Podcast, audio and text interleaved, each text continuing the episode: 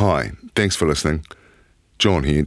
Just a warning this episode discusses suicide and issues around mental health that may be distressing. If you're struggling, and it can happen to anyone, please reach out for help. Okay, so the first question is what do you think makes a good man? This is John talking to some of his schoolboy rugby team. Yeah, it's not exactly scientific, but I wanted to get a feel from these guys. They're 16, 17, just on the edge of becoming men themselves. After practice one day, I asked them to take a moment to write down a few words about what they think makes a good man. Humility and caring. By having a good balance in your lifestyle. Provide support, leader, and loyalty. Loyal, mature, and honest. Okay, nice, very good. Thank you. Um, now, if I'm going to ask you to think about what you would write if I asked you to man up, if you were going to be a real man. Hard and has no feelings. Stepping forward and leading. Tough, staunch, and fearless. Staunch and not much humour. That's quite a range, although leading comes up in both. Yeah, I guess there's a lot of emphasis on leading in teams. They're all valid though, aren't they? And you get the feeling being a real man comes with some weight attached. But it sounds hard to be both, doesn't it? You're going to struggle to be caring and also hard with no feelings. Then I asked them if they had any thoughts about masculinity in general. I was putting them on the spot slightly, and a couple of them didn't want to say anything, but. Being a man has a false uh, surrounding around it. Like, you have to be this staunch man when really everyone has feelings, I guess that all men have emotions. Like you can show your emotion if you want to, and you can talk to other people. Just don't like you don't have to hold it in. There's definitely tension there. They're coming to terms with these expectations around feelings and emotions that we all grapple with, and it isn't easy. Yeah, I think uh, that's really good actually. It's great that they're even thinking about emotions and that they can identify that tension. It's a long time ago, but from memory at that age, in that environment, I just thought of emotions as being unhelpful. That's kind of sad, isn't it? Learning to cope with emotions, particularly the big ones, the taxing ones, that's something I'm still learning, but you can't get away from them. No, the bloody things keep popping up. Anyway, I haven't done a lot of coaching, and when I turned up last year to help out, one of the first things the head coach said to me was that these kids are under a lot of pressure and we need to connect with them. And I was like, I don't remember that being a thing when I was playing schoolboy rugby. But you were saying there's a reason for that. I think he would have said it anyway.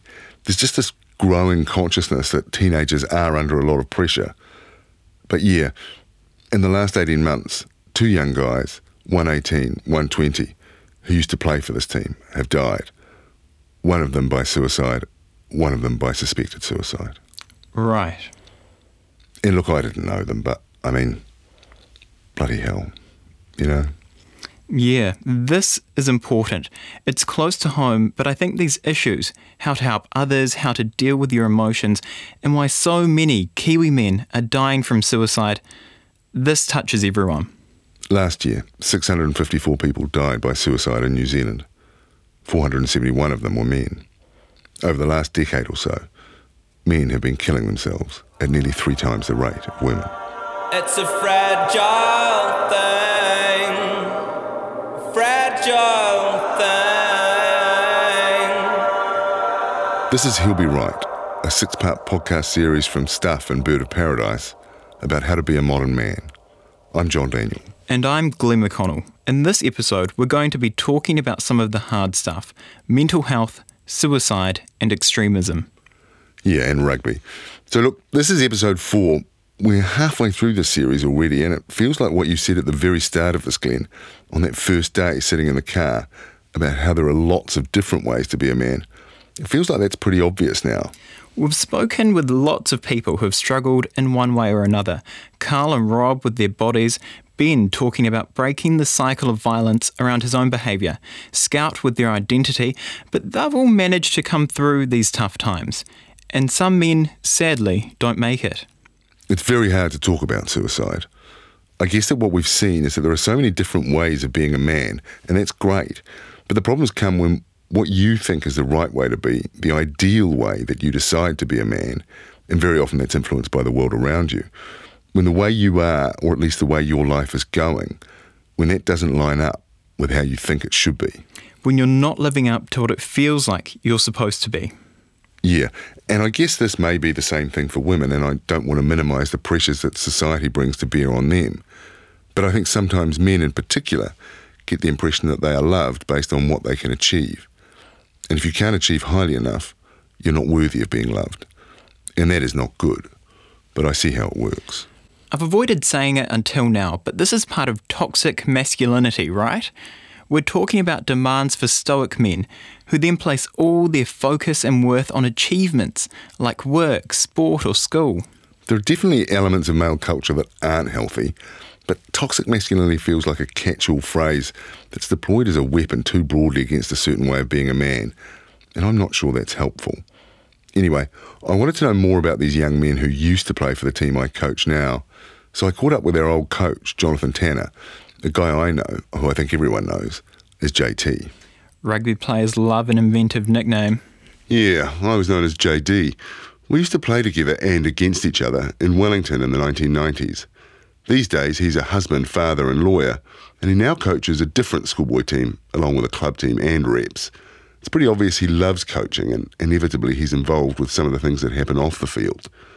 Recently, there was another suspected suicide that affected some of the kids he coaches now. I wondered, what do you say to kids in that kind of situation? I just sort of asked how they were and how they felt about things and what they knew. And actually, to be honest, because everyone tries to protect them, they didn't know too much, which I'm I'm I'm not personally sure that's a good thing. So, what, what kinds of things were they saying? They were just talking about, you know, dumb, what a waste, things like that. And uh, yeah, we didn't get deep and meaningful about why or, or what, because I think they all accept that people have lots of bad things happening in their lives. How fundamentally different is the environment that kids live in today compared to, say, 30 years ago when we were at school? They're utterly different and utterly the same. So being cool hasn't changed. Making mistakes and being persecuted for them, very different because it doesn't stop. So, you know, we had a, you hassled me when we were at school and you didn't hassle me again until I saw you the next day. Now you hassle me at school, you hassle me that afternoon on Facebook, you hassle me that evening. You bring another 150 people into our hassling, and it becomes this quite big thing that everyone knows about. That's the change. Like it or not, that's the thing that I see. And again, you know, if you made a dick of yourself in a rugby game, no one saw it. Now it's posted on the internet. You do something good, it's posted on the internet. You do something stupid, it's posted on the internet. That's probably the, the biggest change. And then JT reminds me of a guy we both played with 30 years ago. Do you remember a boy played for under 21s? Might have been just before your time. You know, amazing rugby player. Everyone loved him. Cookie, yeah, yeah. Yeah, yeah, I was loved him. Yeah, yeah. Yeah, good dude. It mightn't sound like it, but I'm reeling. Of course, I remember Cookie. I don't know why he was called that, a slightly more inventive nickname than the usual. He was the hooker. I was a line out jumper, so we used to train together, just the two of us in the old days before lifting, after practice when we were 19 or 20, for hours. He was a year or so older than me, more experienced, and I looked up to him. He was Samoan. I think it's fair to say he had a lot of mana. He was well built, a natural leader, the kind of guy people listened to. I kept the order of service from his funeral on the wall above my desk for years. The photo his parents must have chosen to go on the front had him in his rugby tracksuit, the way I picture him now. We milled about after the funeral, trying to work out what had happened. Someone said he'd paid off all his debts. I remember wondering what that had to do with it, but I guess he thought he was clearing up, leaving a clean slate. He'd be 50 now, would have had a family of his own. Here we are, two of his old teammates, 30 years on, discussing young men killing themselves and trying to get a handle on it. We talk about resilience and mental toughness, about drugs and parenting, about mental health awareness and violence, peer pressure and shame, but we don't come up with any solutions. JT says there are no obvious links in the cases he knows of, no particular thing he can pinpoint to say where anything went wrong. Eventually, we go back to talking about coaching And he tells me a story about the parents of a kid who came up and thanked him. He says it was the greatest compliment he ever got, but it had an edge to it. They came to me and said, just like to thank you very so, so much because his confidence has improved so much because you've taken an interest in him. And it hurts because you think, what about all the kids that I haven't done that for? But man, if that's all, if that's all a kid takes, I would go back to it and say most kids I've ever coached just want some praise, and that's probably about it. And I think a lot of good families don't praise or show that real affection and caring for their kids enough. I don't know, but it feels like he's onto something here. You know, my kids, I got excellence, right? How many more do you need to, you know, achieve excellence for this year? That's the first question I always ask. Not, oh, that's amazing, well done. I'm so proud of you. It's right. What are you? How much? How many more do you need? Goal setting. You're yeah. sort of- yeah, yeah. yeah. You're- a terrible parent. I don't think for a second that he's a terrible parent. Far from it. I don't think he does either. Although it's often complicated between fathers and sons. And look, life can be tough. A certain level of competition is a healthy preparation for that, and many young men thrive on it. And it feels like helping to set their expectations high, to push them to achieve their potential. Still, kids, all of us, need to know that life gives us a brick in the face from time to time. And that's okay. I think perspective is uh, my wife and I talk about all the time. Uh, that lack of life experience. So you get rejected. You've never been rejected before, and we say to them, "Hey, it's going to happen for a, you know it, it happens, and it's just part of, of of life and growing up." We all need to learn how to lose. Any competitive sport is good at teaching that, but the drive for excellence can be double edged, and it's bred into many of us men as part of our identity in a world that constantly nudges us towards the importance of success. This is where I think it can get toxic. That vision of yourself that you feel you have to live up to. When I stopped playing professionally, my self esteem fell off a cliff. I was in my mid 30s, so not exactly a young man, but I really struggled to find a way to fit into the world that wasn't supported by a team culture and the money that went with it. And I had some mental health issues around that. More than one of my old teammates had the same, some worse than others, a kind of drift into self loathing that played out pretty badly. Risk taking behaviour, drink, depression, suicide attempts. So, rugby, not actually that healthy. I think that's oversimplifying it. Life gives you some things and it takes some away. Relationship breakups can be gutting, but I don't think that means we shouldn't get into relationships. But I guess you're right in the sense that I had got quite wrapped up in the identity of being someone strong and successful. And so when I look back on that period, what really stands out for me is that broadly, I felt unable to talk to people around me, to reach out and connect when I was in trouble, because it would have felt like an admission of failure, of weakness. I was lucky to have a really good friend who had been through some of that stuff himself, and we talked to each other across the world. He was in New Zealand, I was still in France, and that really helped me through. What about rugby itself? Does the culture around the game have something to answer for? Perhaps. It has a history of self selecting and amplifying a particular kind of gruff masculinity that sometimes goes over the top. But I think there are changes there, and almost any group tends to have a culture where there's something you can point to and criticise. And rugby, like any sport, I guess, offers this really great opportunity in a structured environment for men to connect with boys and try to relate to them and pass on some knowledge. And it can work really well for everyone. It's surprisingly rewarding to be a coach, whether you're showing them how to run a short line out or something bigger. Here's JT talking about another of the kids he coaches. And this kid who's bigger than me, solid kid, comes from a tough background. He said, I hate fighting JT. I just don't want to hurt anyone. Now, out on the field, he's an absolute mongrel. But, and, and I thought it was, it was just, it was a really, really pleasant, refreshing conversation to have with a kid. And I said, like, I was just an angry little dude. And I said, I wasn't fighting because I, you know, you look back now and you realise I haven't had a fight since I left school. But, you know, at school, I was just always in trouble. And it's quite good to be able to talk about your own circumstances. And yeah, but it was just bloody refreshing. This kid could easily, if you looked at his environment, it would not be hard for him to go wrong. But he desperately doesn't want to go wrong. And that's why we're all helping because we he, he, he wants to do it right. So he's not going to be able to do that on his own. That sense of a team where younger people work together and get helped by adults, that chimes with the story of Ezekiel Raui, a young man who put together a mental health program as a teenager after a spate of suicides in 2012. Me and my mates, uh, we were all at school and then the Northland, the Far North community, and even though it's geographically spread, or we, we feel like it's geographically spread, everyone knew everyone um, in the small kind of pocket communities that we have up there. And then one of our mates took their lives, and for us, we realised at the time that a lot of our peers uh, because we've seen shockwaves obviously through our community, a lot of our peers were more comfortable with talking to each other and were talking to each other as opposed to the services available, the school counsellors, the teachers, and to an extreme extent, their parents. And the biggest challenge we saw with that was that that left a heavy burden on the young people whose peers were approaching them to offload to them.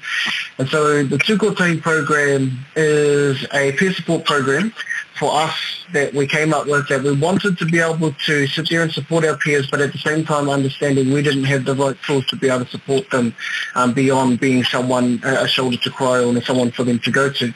And so it aims to bridge the gap between young people and the services in their communities. Getting those young people in touch with adults who can help relies on trust. But while he's clear that professionals are shouldering the load as best they can, Zeke says that the system needs to be able to help more people, or the problems will get worse. We need to meet the demand because if we're opening these cans of worms and we're um, pipelining these young people to services, then they need to have their services met. Otherwise, their trust in us and our services uh, and the services that we have available is going to diminish um, just as much, unfortunately, as I guess their hope or their self-esteem. Unfortunately, in at least some parts of New Zealand, there are real issues around the time lag between people asking for help and actually getting it. At home, Zeke's own parents' attitudes helped when he was growing up in an environment that sometimes set low expectations for his peer group. I remember getting off the school bus one day and two of my mates, who I now consider my brothers actually, um, they were always late to form time and I remember asking them one day why. And they said, well, because during form time, obviously all the students, all the teachers are in the one place. It's the easiest time to sell drugs and alcohol at school. And we were like, we were only 12, 13 at the time. And so that just absolutely blew my mind. And I asked them why, um, and they said because you know uh, that's for us that's what it means to be Maori. This whole stereotype of not being able to achieve Maori or Pacifica not being able to achieve. And for me, growing up in a family that you know, if I said one day that I wanted to be a lawyer, or I said that I wanted to be a judge or a business owner, there was always the support um, from my parents, even though I come to realize now that, you know, they, even they are, are still trying to find themselves in terms of believing in their dreams and, and just going for whatever they have aspired to be. Um, they managed to do a really good job of instilling that in me, which is why I think I always look I try to look at things through uh, a scope or through a lens of optimism and look at the possibilities as opposed to what isn't there. But while optimism is great, Zeke is wary of a culture that amplifies success and normalises perfection, from body image to careers. We don't normalise imperfection enough.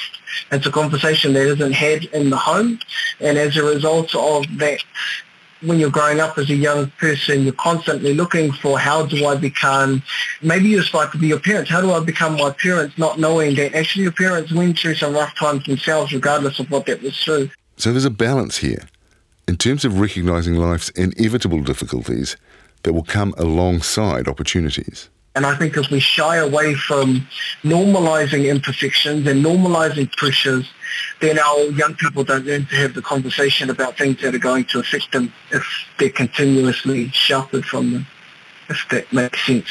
Zeke says rugby was never his thing, but while the culture around it might have issues, it also offers ways of connecting. I was down in the South Island recently and there was a massive conversation about toxic masculinity, for example. And it was all because, you know, rugby teams and the whole idea of take a concrete pill and harden up. I think there are some things in the fabric of rugby or the idea of rugby that can change. And if we can have the conversation with our lads using rugby, then that, I think would make it all the more easier to, to kind of break the ice. Of course, one size doesn't fit all. He says it's very different talking to a rugby team rather than a kapa haka group or a creative arts room.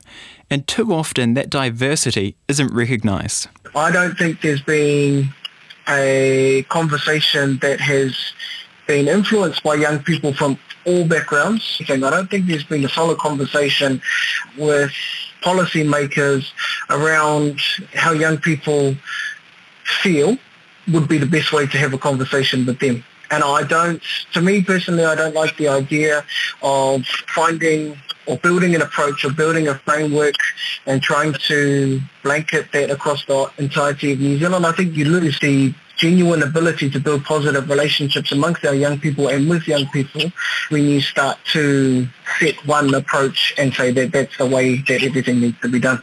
Still, Zeke sees one generalisation that holds true when our, our men are finding themselves in services or when they've sought support, being able to open up is almost kind of like learning how to, to talk um, situation and not in a negative way, but a lot of our men tend to be so out of touch with their emotional side um, that the ability to say actually I had a really bad day can be a week long, a couple of weeks long, a month long process just to begin the conversation, let alone trying to get them there in the first place.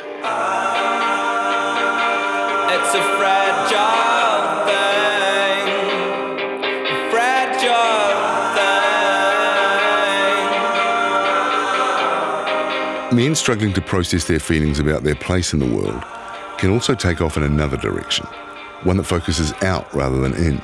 Not so much self destructive as hating the society that they feel has left them on the outside. This isn't so much about mental health, it's men who are angry but blame others rather than themselves.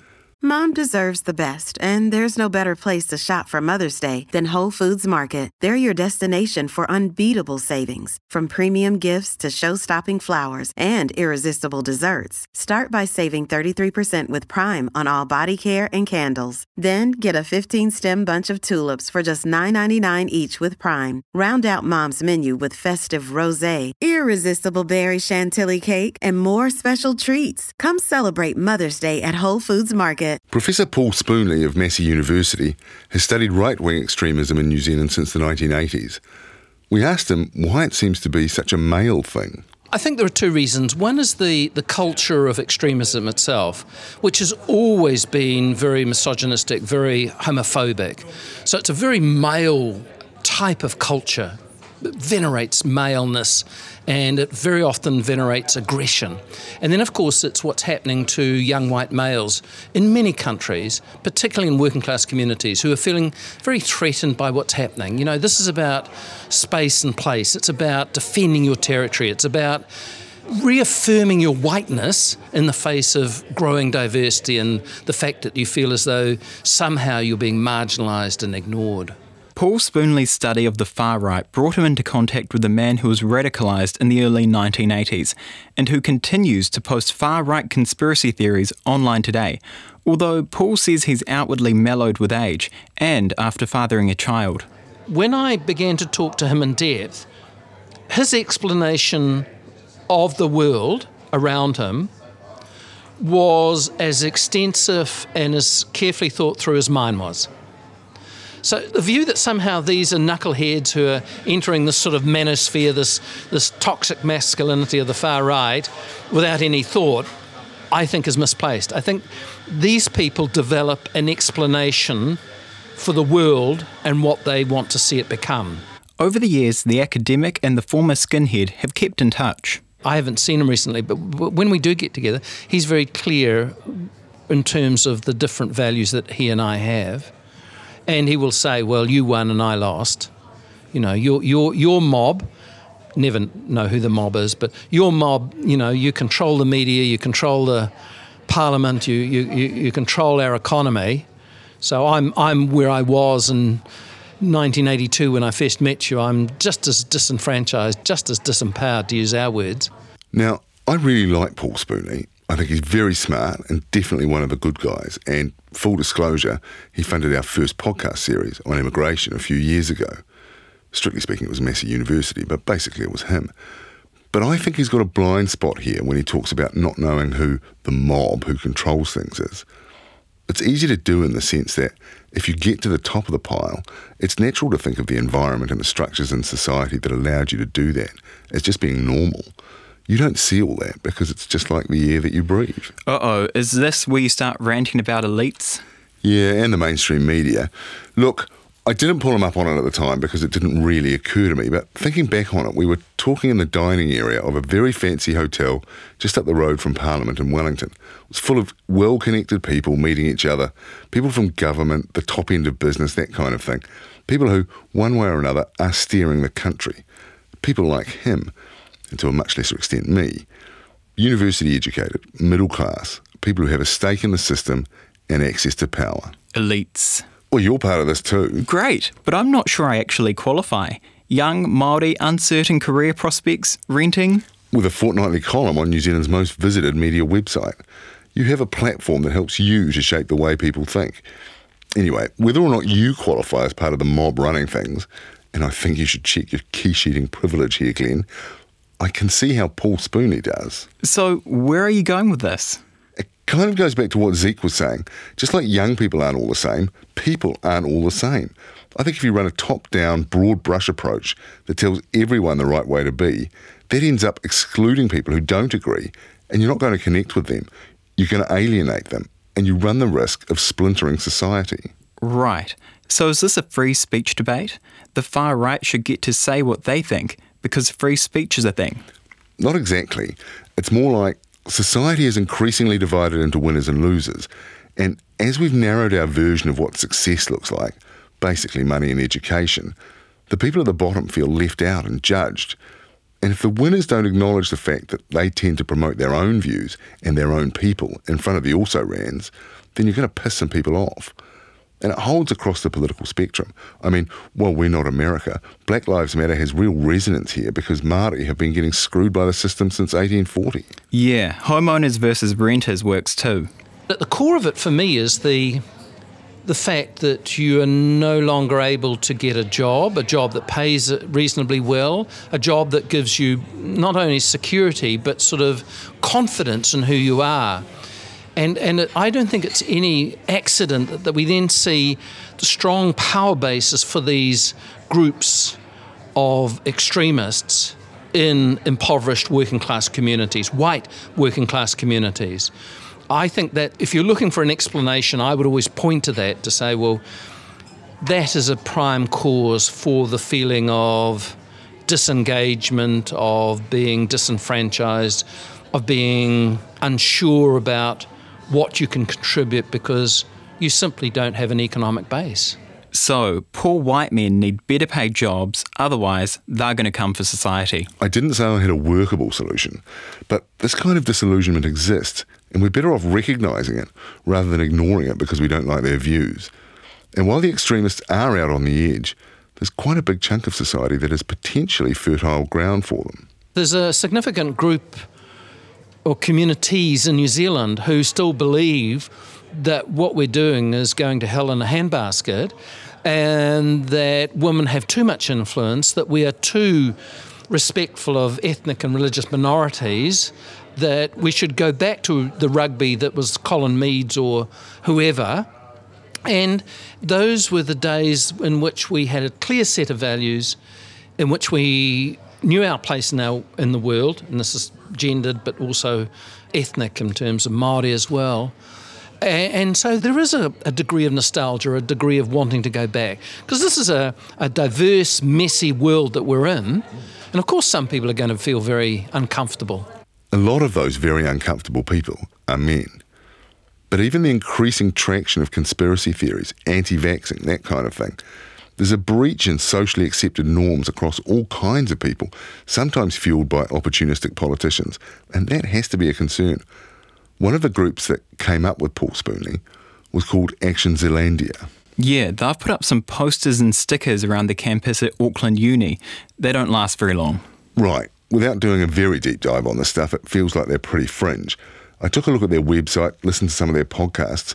From what I can see, they're getting like 200 listens. Hopefully, we'll do better than that if we're going to influence the masses. But they're on YouTube, so doing that messed with my YouTube algorithm, and suddenly I was getting a lot of videos like Jordan Peterson recommended, which I hadn't planned on.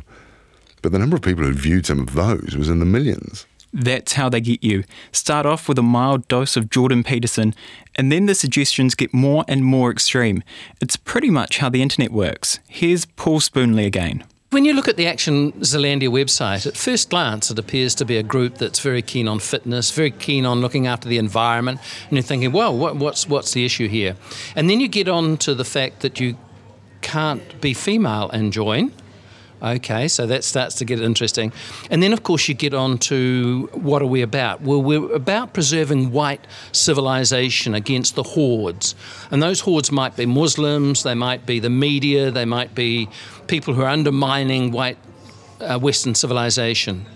And so you get into a very different sort of mindset as you begin to get further into the group. And then, of course, things like the Great Replacement, the belief that came out of France that the white West was under attack and it was going to be replaced demographically, politically, culturally. And so now you're getting into alt right, far right ideology very, very clearly. So there's a veneer which seems quite reasonable, but underneath it, no, there's something very, very different and I think much more sinister. We've already had evidence of just how sinister that kind of thinking can be, how it fueled the actions of a loner connecting to others on the internet.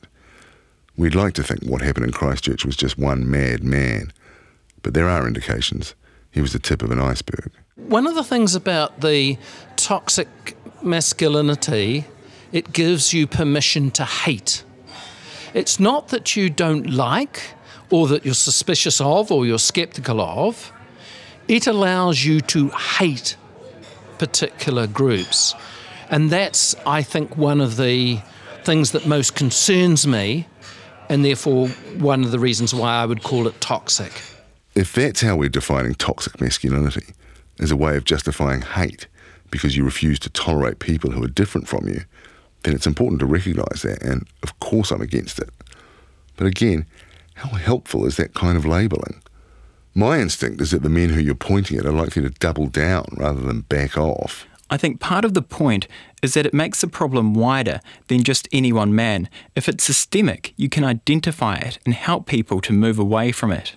But if those people, those men, don't accept your legitimacy because your value system is very different to theirs, do you really think they want your help? That's how society changes, isn't it? When you get big enough shifts in public awareness of issues, things can get better over time.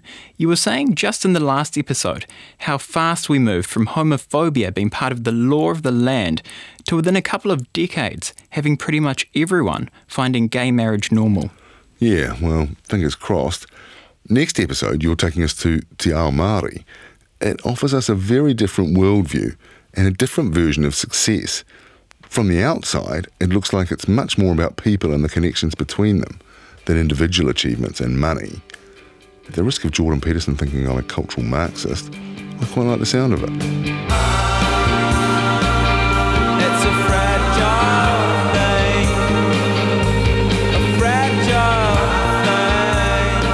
He'll Be Right is a Stuff and Bird of Paradise production. It was written and produced by me, John Daniell, and Glenn McConnell. Associate producer was Noel McCarthy. Editing and sound design by Andre Upston. And music by Anthony Tonnen. Carol Hirschfeld is the commissioning editor for Stuff, and Patrick Crewdson was the executive producer. This series was made possible by funding from New Zealand On Air. If this episode has brought up any questions or concerns, we have information and resources for seeking help on our website, stuff.co.nz forward slash he'll be right. That's H E L L without the apostrophe, be right. That's also the place to go to listen to other episodes and subscribe on your favourite podcast app.